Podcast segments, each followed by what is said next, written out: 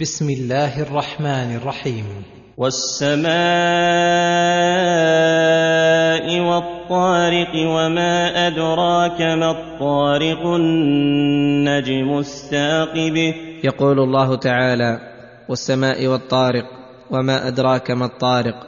ثم فسر الطارق بقوله النجم الثاقب أي المضيء الذي يثقب نوره فيخرق السماوات فينفذ حتى يرى في الأرض. والصحيح أنه اسم جنس يشمل سائر النجوم الثواقب وقد قيل إنه زحل الذي يخرق السماوات السبع وينفذ فيها فيرى منها وسمي طارقا لأنه يطرق ليلا والمقسم عليه قوله إن كل نفس لما عليها حافظ.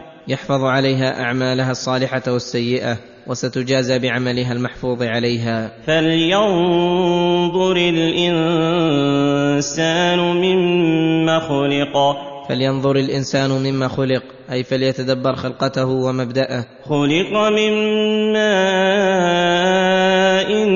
دافق يخرج من بين الصلب والترائب. فإنه مخلوق من ماء دافق وهو المني الذي يخرج من بين الصلب والترائب. يحتمل أنه من بين صلب الرجل وترائب المرأة وهي ثدياها.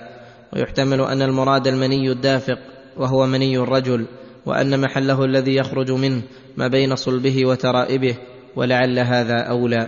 فإنه إنما وصف الله به الماء الدافق والذي يحس به ويشاهد دفقه وهو مني الرجل وكذلك لفظ الترائب فإنها تستعمل في الرجل فإن الترائب للرجل بمنزلة الثديين للأنثى فلو أريدت الأنثى لقال من بين الصلب والثديين ونحو ذلك والله أعلم. إنه على رجعه لقادر. فالذي أوجد الإنسان من ماء دافق يخرج من هذا الموضع الصعب قادر على رجعه في الآخرة وإعادته للبعث والنشور والجزاء. وقد قيل إن معناه أن الله على رجع الماء المدفوق في الصلب لقادر.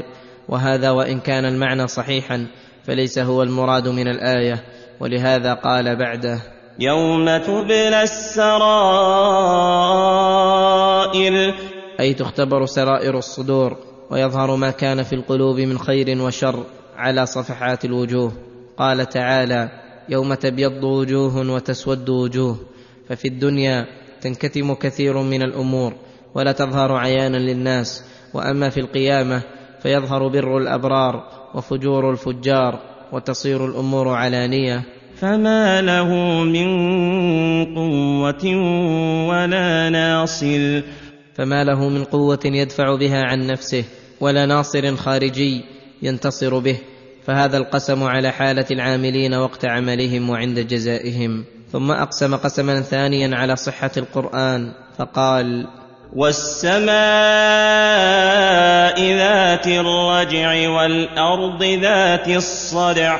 أي ترجع السماء بالمطر كل عام وتنصدع الأرض للنبات فيعيش بذلك الآدميون والبهائم وترجع السماء أيضا بالأقدار والشؤون الإلهية كل وقت. وتنصدع الأرض عن الأموات. إنه لقول فصل وما هو بالهزل. إنه أي القرآن لقول فصل أي حق وصدق بين واضح. وما هو بالهزل. أي جد ليس بالهزل وهو القول الذي يفصل بين الطوائف والمقالات وتنفصل به الخصومات. إنهم يكيدون كيدا وأكيد كيدا. إنهم أي المكذبين للرسول صلى الله عليه وسلم وللقرآن يكيدون كيدا ليدفعوا بكيدهم الحق ويؤيدوا الباطل. وأكيد كيدا. وأكيد كيدا لإظهار الحق ولو كره الكافرون ولدفع ما جاءوا به من الباطل ويعلم بهذا من الغالب. فإن الآدمي أضعف وأحقر من أن يغالب القوي العليم في كيده. فمهل الكافرين أمهلهم رويدا. أي قليلا فسيعلمون عاقبة أمرهم حين ينزل بهم العقاب.